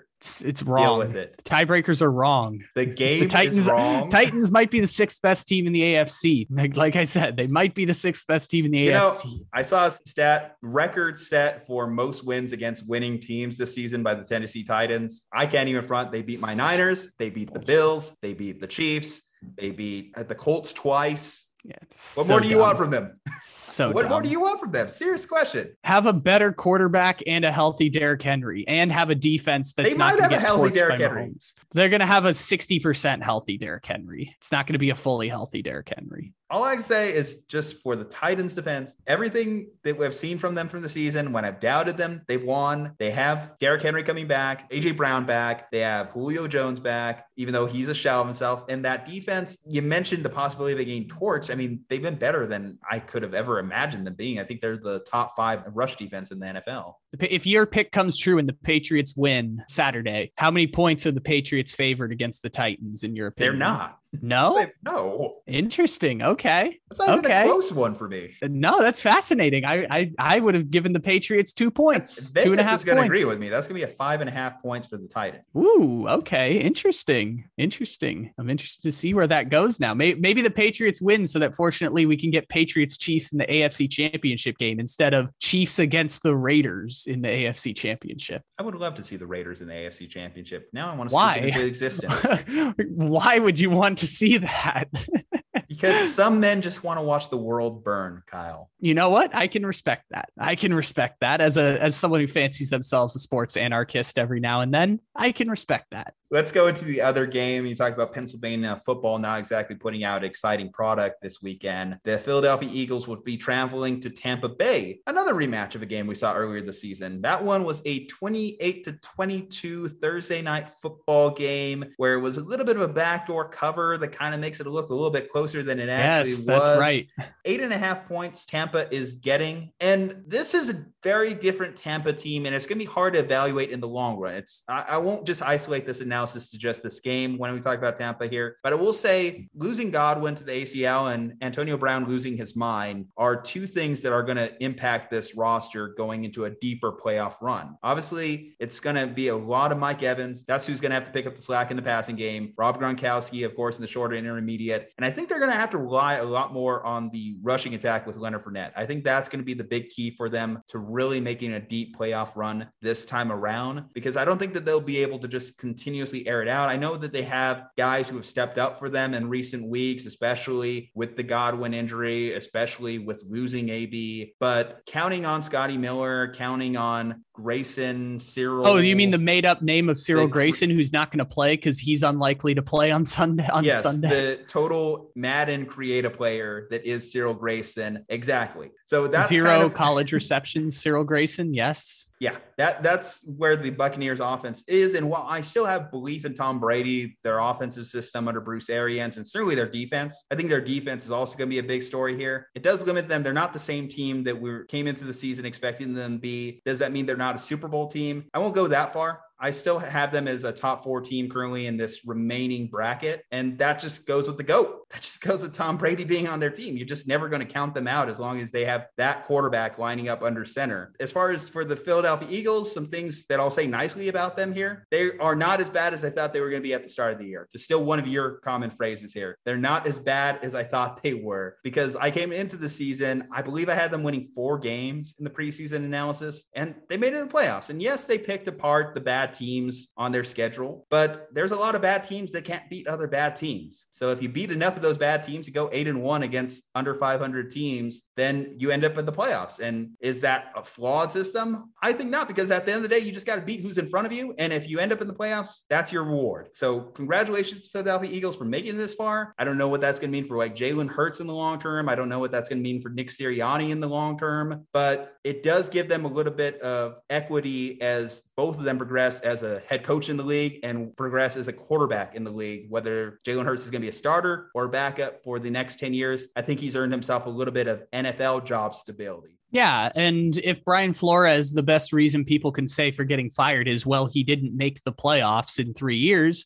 Nick Sirianni is going to probably in two years have a similar resume to Brian Flores, but at least he has this one playoff appearance they can point to, which, by the way, if it had been two years ago, wouldn't have made the playoffs because there were only six teams making the playoffs. The, another place where the tiebreakers were wrong. I'm not as upset about this as the Titans and the Chiefs, but the, the tiebreakers were wrong about keeping the Saints out of the playoffs over the Philadelphia Eagles because the Eagles are probably the ninth best team in the NFC this year. I'd rather see the Eagles than the Saints. We've gone back and forth with it. I do not want to see the Saints in the playoffs. They're boring. But at least the Saints defense is good. Like at least the Saints Saints. defense, okay, fine. The Saints defense is at least a top 10 unit in the NFL, I would say. You're telling me you wouldn't have wanted to see Saints Bucks part three after the Bucks haven't beaten the Saints in the regular season in the last two years? That would have been so exciting in the in the playoffs this weekend. Instead, we get to watch an Eagles team where the only good thing I've heard about them this entire week is, well, they're good at running the football. Well, you know who's not playing? Miles Sanders. You know who they are playing? The best rush defense of the last 10 years in the NFL. So good luck to them on that one. I commend you for your efforts, Philadelphia, for getting here and playing this meaningless playoff game that maybe is not so meaningless to you. Because again, you're here because you played Washington and the Giants four times and you won those games. So credit to you for that one. But we know the Philadelphia Eagles are like the ninth best team in the NFC. It's fine. The Tampa Bay side is interesting because I'm super fascinated to see them either play the Rams or the Cowboys. I'm not even going to pencil in the Cowboys beating the 49ers. I know we're not going to preview that game here, but I'm not even Cowboys are a better team than the 49ers, but I'm not going to pencil that in as a victory. But regardless of who they play, I think it's going to be so fascinating to watch that matchup in the next round, which we'll obviously get to. If we're going to talk about that next week, the thing I'm interested about here is no Ronald Jones, which means Le'Veon Bell is the backup. Giovani Bernard is supposed to be healthy for them. So I guess that's like Le'Veon Bell esque. He does similar type things as Le'Veon Bell at this point. So that'll help out a little bit. Fournette's going to play. No Cyril Grayson, no Ronald Jones, no Chris Godwin, no Antonio Brown. Have I, is OJ Howard still there? I haven't heard from OJ Howard very much recently. You bring up a valid point. I feel like his name just fell off the face of the earth. He was coming back from the ACL injury last year, correct? Yeah, I, I, think so. I know he was out for all the year last year, but I feel like he just, I mean, like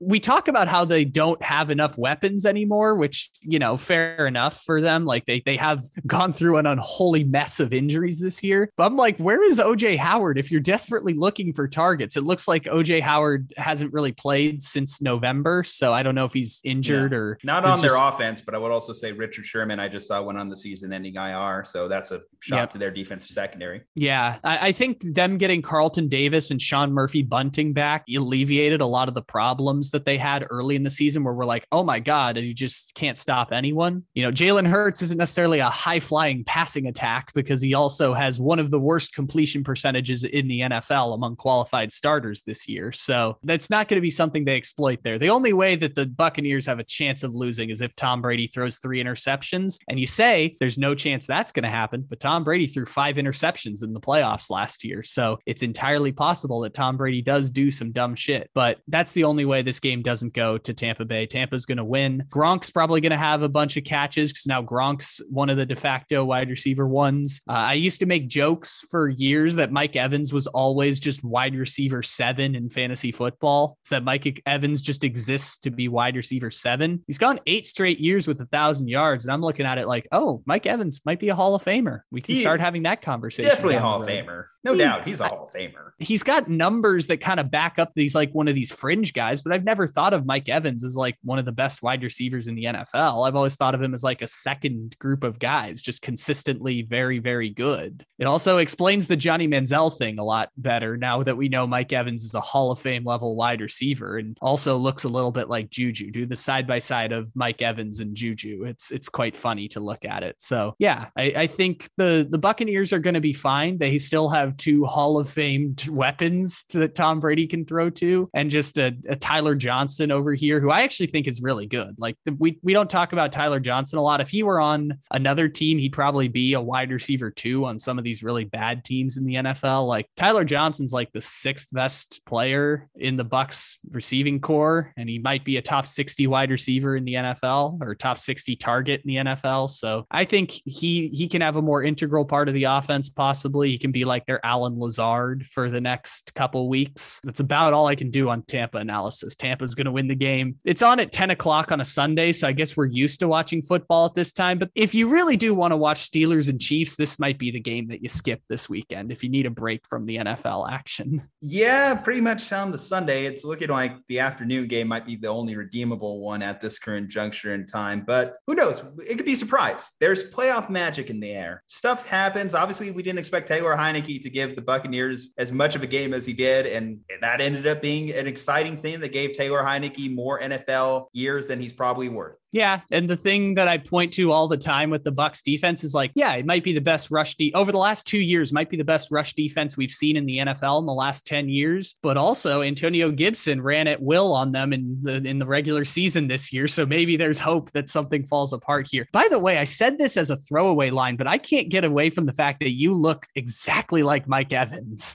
It's Wait. really kind of freaky now that I look at it right now. Your face looks just like Mike Evans with the the thick beard there there, the widow's peak coming in a little bit right there. Like, uh, you, you got some Mike Evans vibes on you. Now, see, the problem is I don't have Mike Evans vertical, his height, his reach advantage. Like, uh, if you put something on that other side of that room, I'm not able to just grab it like he is out of the air. Like he's just picking, like, was it a duck egg is what they called it? Like, whenever you just grab like a ball so perfectly. But yeah, yeah. no, I thank you. Thank you. I will take that as I don't know if it was an insult or a compliment when I called you uh, Andrew Luck lookalike as of a couple couple days ago. We both, I guess, yeah. have some NFL doppelgangers here. I've got an Andrew Luck impersonation in there, so if I can ever be half the man Andrew Luck is, I think I would be I would be happy as a human being. Boo, boo, boo. No, no, no. Boo. Entitled fans, all of you Colts fans, God punished you by giving you the Carson Wentz experience. Double boo, boo, boo. Anyway. Boo boo, that's another thing. Andrew Luck had to retire because he had one too many boo boos. Oh no, not head injury jokes, not concussion jokes, and shoulder. That was not jokes. a concussion joke. That was a stabbed spleen joke. Didn't he experience no, that stabbed injury? spleen was one of them, but also botched shoulder surgery. That is another thing that happened. I can't believe we don't talk about enough. He had literally botched shoulder surgery. Was Ryan Grigson the surgeon? I don't know, but apparently it was just like usually we hear like underwent successful surgery. He'll be back in six months. They were like the surgery was unsuccessful. It's like what?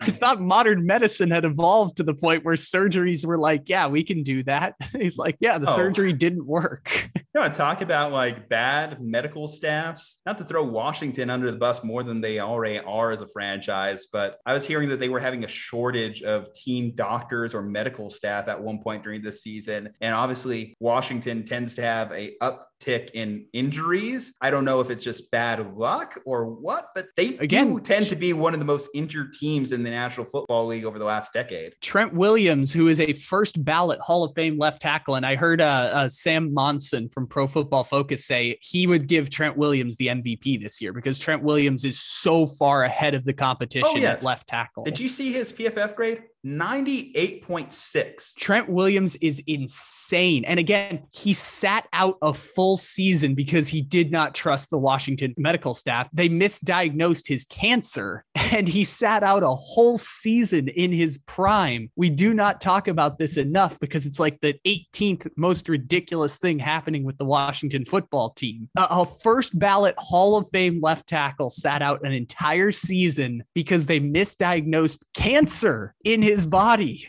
Like, it's insane.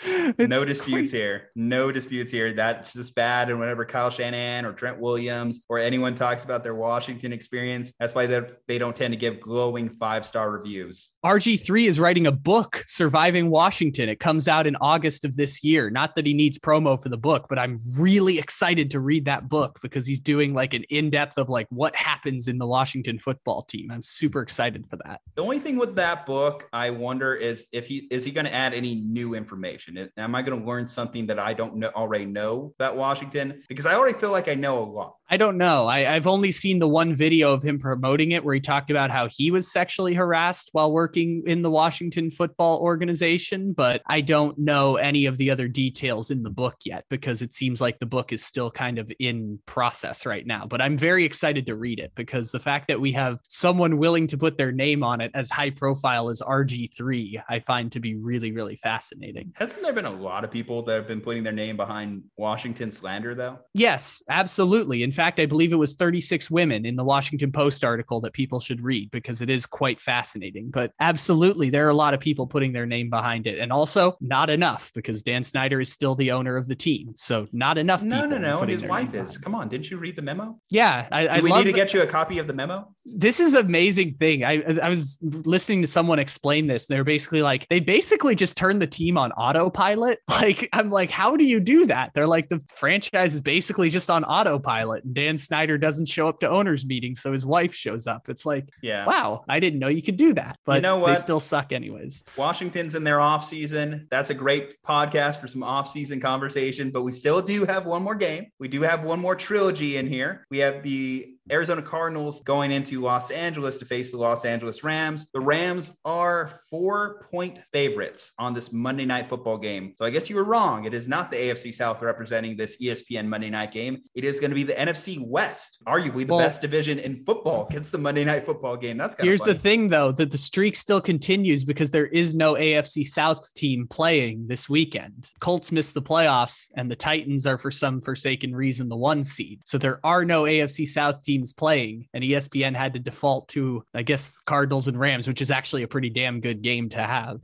I hate that you're making me defend the Titans this much. By the way, I hate that you're making me do that. Not, that's for next week. We'll have a much more knockdown, drag out conversation next week on the Tennessee Titans. For now, let's talk about the Arizona Cardinals as I have the producer of the Red Reigns podcast with Walter Mitchell on to talk Kyle Ledbetter, my esteemed co host. This is the third time they're going at it. The last time they played, it was that Monday night thriller. Cardinals in the last few weeks, what, four out of the last five to close the season they've lost? They yeah. are a shell of the team that started the season. How are they going to recover, or are they going to recover against the Los Angeles Rams? Well, there's an easy explanation for all of this with the Arizona Cardinals, which is if they don't lose to the Detroit Lions, they're the three seed in the NFC playoffs. Like it's just as simple as that for Arizona. Arizona was like, what happened to the Cardinals at the end? Well, they lost to Detroit. And that just kind of messed up all the math on doing the analysis here. It's why Buffalo's the three seed instead of the one seed in the AFC. It's like, well, they lost to the Jaguars. Doesn't make sense, but it happened. So, yeah, that's just what happened. Uh, the Arizona Cardinals thing is just injuries. Um, the Arizona Cardinals didn't have a lot of depth coming into the season. It's a lot of Dennis Gardeck's and Jalen Thompson's running around at this point in the season. And they just had like an apocalyptic hellscape of injuries. And Cardinals fans are pissed about it too. Like, Cardinals fans are really going after the idea of we didn't belong in the playoffs. This team keeps folding at the end of the season. I'm like, well, it's easy to explain. DeAndre Hopkins has been gone for two months. JJ Watt's been gone since week seven. Both of their offensive guards who weren't that great to start the year have been injured. Rodney Hudson missed eight games during the season, and he was supposed to be the guy who revamps that offensive line. Maxx Williams has been gone since about week four. He was an awesome tight end. Yeah, they brought in Zach Ertz, but that hasn't really worked out the way they hoped it would. He's a fine player, but hasn't worked out the way they they hoped it would with bringing in Ertz to replace him. They've had Robert Alford is now gone. Uh, I think he's not going to play this week, but he's been gone during this losing stretch that they've had. They lost Malcolm Butler at the start of the year because Malcolm Butler just basically said, I can't do this anymore in a really shocking, bizarre way to walk out. And they already didn't have a great secondary before that, but the secondary like ridiculously overachieved at the start of the year. And then they came back down to earth once they lost Alford and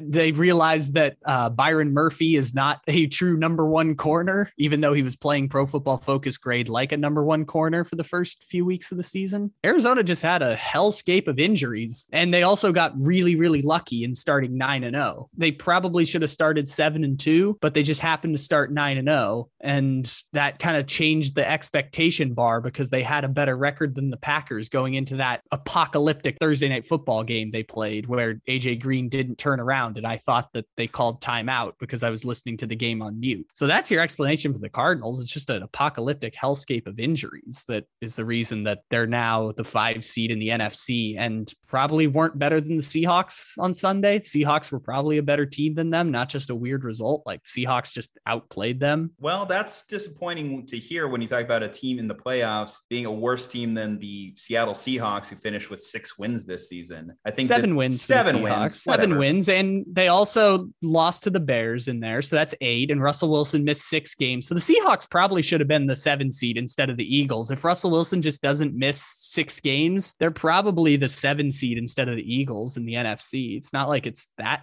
awful of a team in Seattle, but still, they're not a playoff team, and the Cardinals are, and the Cardinals are going into this game against the Rams, who are a playoff team as well. And the Rams, although they're coming off a loss, it's hard to read too much into that loss, mostly because I do factor in the opponent, and I'm not getting cocky when I say this, but the Niners own the Rams. It is what it is. We're talking about six straight victories for the 49ers over the Los Angeles Rams. It's just a bad matchup. And they always talk about styles make fights. Whenever the Niners and the Rams go together, the fight tends to favor the 49ers. Going against the Cardinals, though, this was a split matchup earlier in the year. And in the first one, the Cardinals ran away with it. The Cardinals ran away with it because Matthew Stafford was throwing some bad interceptions. And what was the difference when they played last time on a Monday night football game? Was that Matthew Stafford was phenomenal. Matthew Stafford, 23 for 30, three touchdowns, hitting Cooper Kupp on big plays, Got Odell Beckham Jr. involved, I believe, in that game as well. The Rams offense played mistake free football, and that was the difference. Whereas if you look at the Cardinals, obviously Kyler Murray had a couple picks. So the turnover battle is going to be the biggest point of contention to who's going to win this game. And it's hard to say who you would bet on more to turn over the ball because, again, Kyler Murray during this stretch, I feel has been asked to do more and to try and force more throws, especially when he mentioned D Hop has not been on the field. And that's led to some interceptions on his behalf. But Matthew Stafford, and I, I think a lot of Rams Twitter, a lot of Rams fans are trying their best to try and explain this. Explaining his turnovers is hard because there's no earthly reason why he should be making these mistakes because some of these are rookie level mistakes that a 10 year plus veteran should not be making at this point in their NFL career. And this is when Lions fans that kind of warned you about Matthew Stafford feel a little bit more vindicated, seeing that Matthew Stafford is still making mistakes that cost their franchise over multiple years, except he's doing it on a better team and with higher stakes on the line. This is Matthew Stafford's biggest game. I can't name of even a close second. And Matthew Stafford, I think if you really go through his career, has probably played less than 10 big games in his entire career, mostly because the Lions have just been out of playoff contention the majority of his time there. He, he did play in three playoff games. You know, yes, he was he was up again 10 points than, against the Cowboys. Less than 10.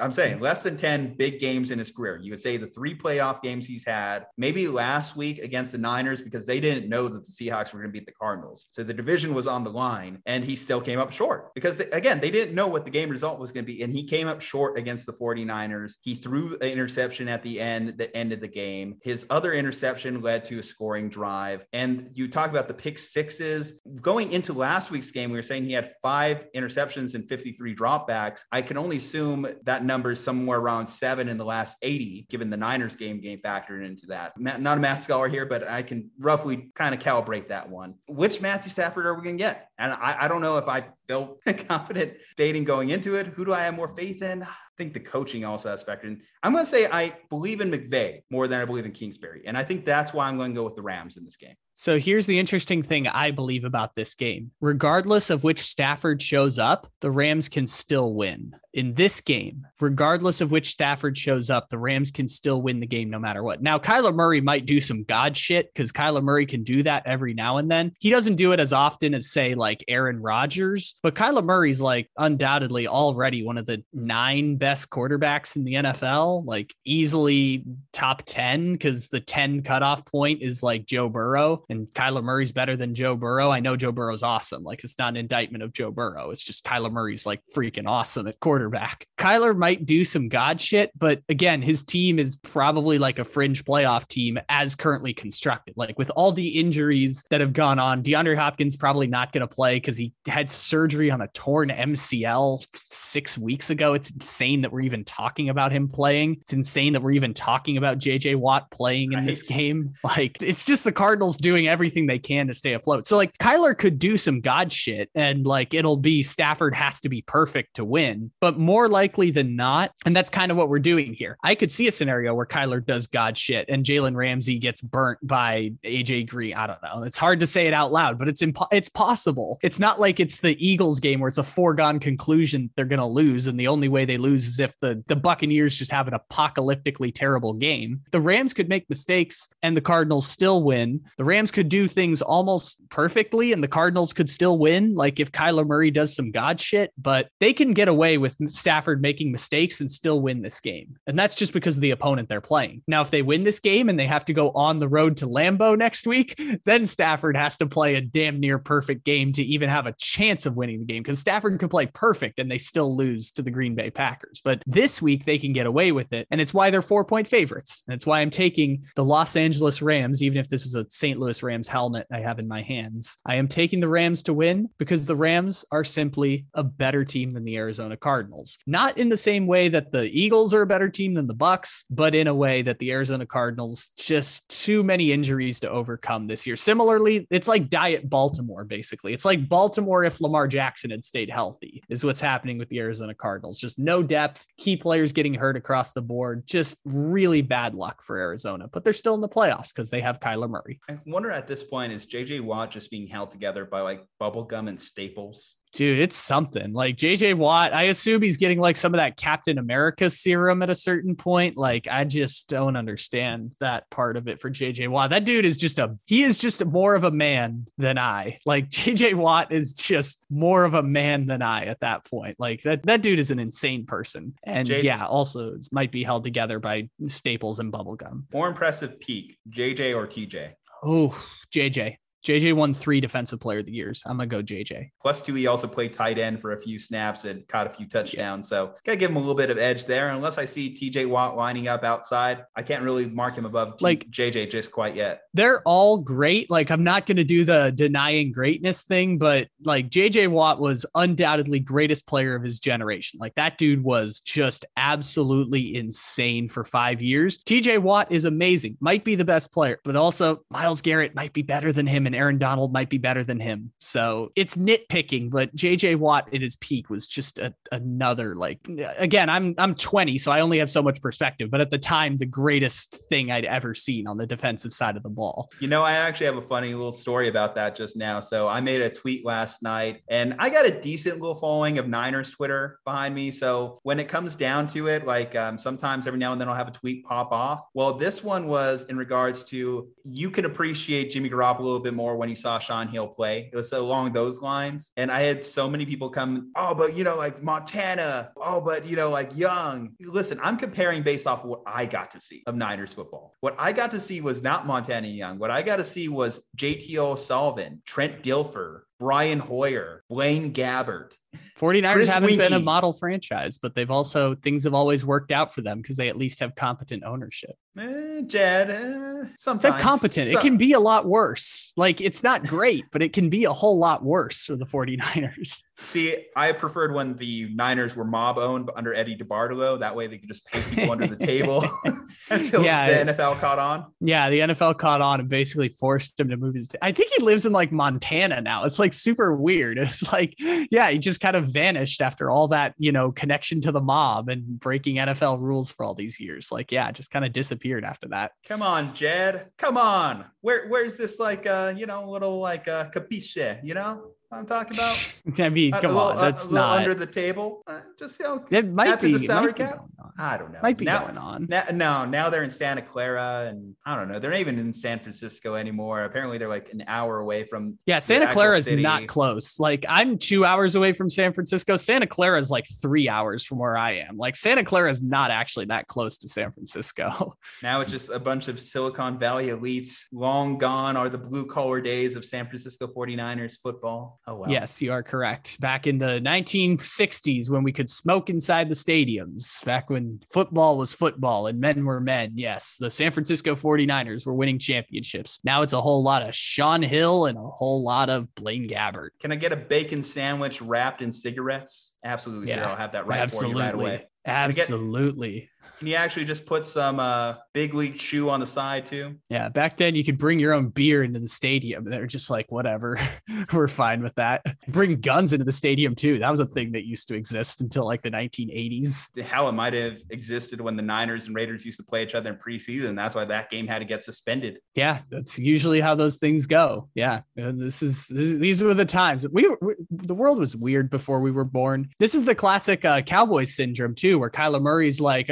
didn't root for the Cowboys. They were always ass. It's like, yeah, New we, York we, Knicks. That's a great example because New York I, Knicks are a great one too. We've never seen the New York Knicks be good at yeah, football. No, Miami no, Dolphins every, used to be the winningest franchise in the history of football. Every mainstream pundit I see is just touting the Knicks, and for the life of me, I don't get it because I, I haven't seen it. That's just you get it when you hear youth. people talk about it in New York because New York is a city that has like 15 million people, and that's like the size of like Sacramento times seven, but 15 million people only have one NBA team in the area yes, Brooklyn's there now, but that's only like within the last five years, six years, something like that. But you can make an argument, at least Brooklyn. I know they had their run to the NBA finals in the 2000s. And then, of course, they made the big oh, Paul oh, Pierce, mean, Kevin Garnett trade, which was aged horribly. You mean New Jersey? That was oh, New Jersey. Back then, that was New Jersey, not not Brooklyn. That was New Jersey that did that. Fair enough, but that might cause a lawsuit. as we saw because yeah. the Giants are out there getting sued for being the New Jersey Giants or the New so Jersey Jets. That's the, the reason for it with the Knicks. If you've ever seen it through these 20 years, Knicks tickets have always been the most expensive tickets in the NBA because no matter how crap that team is, everyone's going to pay to go to those games. Same thing with the Lakers when they were terrible for the last decade. It's like there is no incentive to change. Yeah, you'd like to be good, but James Dolan is just going to meddle as much as he wants because why not? Like you can. it's it's it's still going to work out. So the reason that it's a Knicks thing is because the Knicks still have the largest fan base in the NBA, only because of the territory they reside. I think the Lakers are probably first, but they're probably two behind the Lakers just because of the territory they reside in that area. Well, for any New York Knicks fans that are listening, I encourage you to seek help. Get out of your abusive relationship now because it's not going to get any better for the next. You can get years. off that narcotic. Let me tell you, I am a great example of this. Five years ago today, five years ago today, the Los Angeles Chargers left San Diego. And you know what? Five years later, I am a much better human being for it. You can get off that narcotic too. If you are a Falcons fan, you got Georgia, you got the Braves. There's no reason to watch an Atlanta Falcons game ever again. For what? What are they going to give you that you can't get from these other teams that just delivered you championships? There's no reason to ever watch another Atlanta Falcons game. Detroit Lions fans, at this point, you know what you're signing up for. You know what it is at this point. You know what the game is. Broncos fans, at least you can hope that your franchise is going to get a new owner in the coming years so that maybe it works out. But who knows? Maybe your owner will be like Tepper's and run the franchise into the ground some more. You can get off the narcotic. You can get off that narcotic, people. Look at me. I have a podcast. I have wonderful friends, a wonderful life, more balance and stability. And I don't have to watch Chargers football for three hours every Sunday. You can get off that narcotic, people. There is hope on the other side. It might be difficult now. Give it time. It'll it'll get much easier because then that team that you're trying to stop rooting for will have a really really terrible, heartbreaking loss where Brandon Staley calls timeout instead of letting the Raiders kneel it out, and you will remember why you got off that narcotic. You will you will be able to laugh at that and say, "I'm so glad I'm not part of that," and it'll make it just a little bit easier. That is excellent closing thoughts of this podcast. Get out of your toxic sports relationships, guys. All right, but start a new relationship with the Slumpbuster podcast by hitting that subscribe button, leaving a like on this video, commenting below your opinions, your thoughts, some input on the podcast. We'd love to hear back from you guys. Five star reviews galore at Slumpbuster Pod on Twitter, at Slumpbuster Podcast on IG, at Slumpbuster Pod on TikTok if you care to follow us there. Not enough dances, but some memes occasionally. From GG Talk Sports, from Kyle Ledbetter, stay safe, happy, and healthy, and we will see you next time.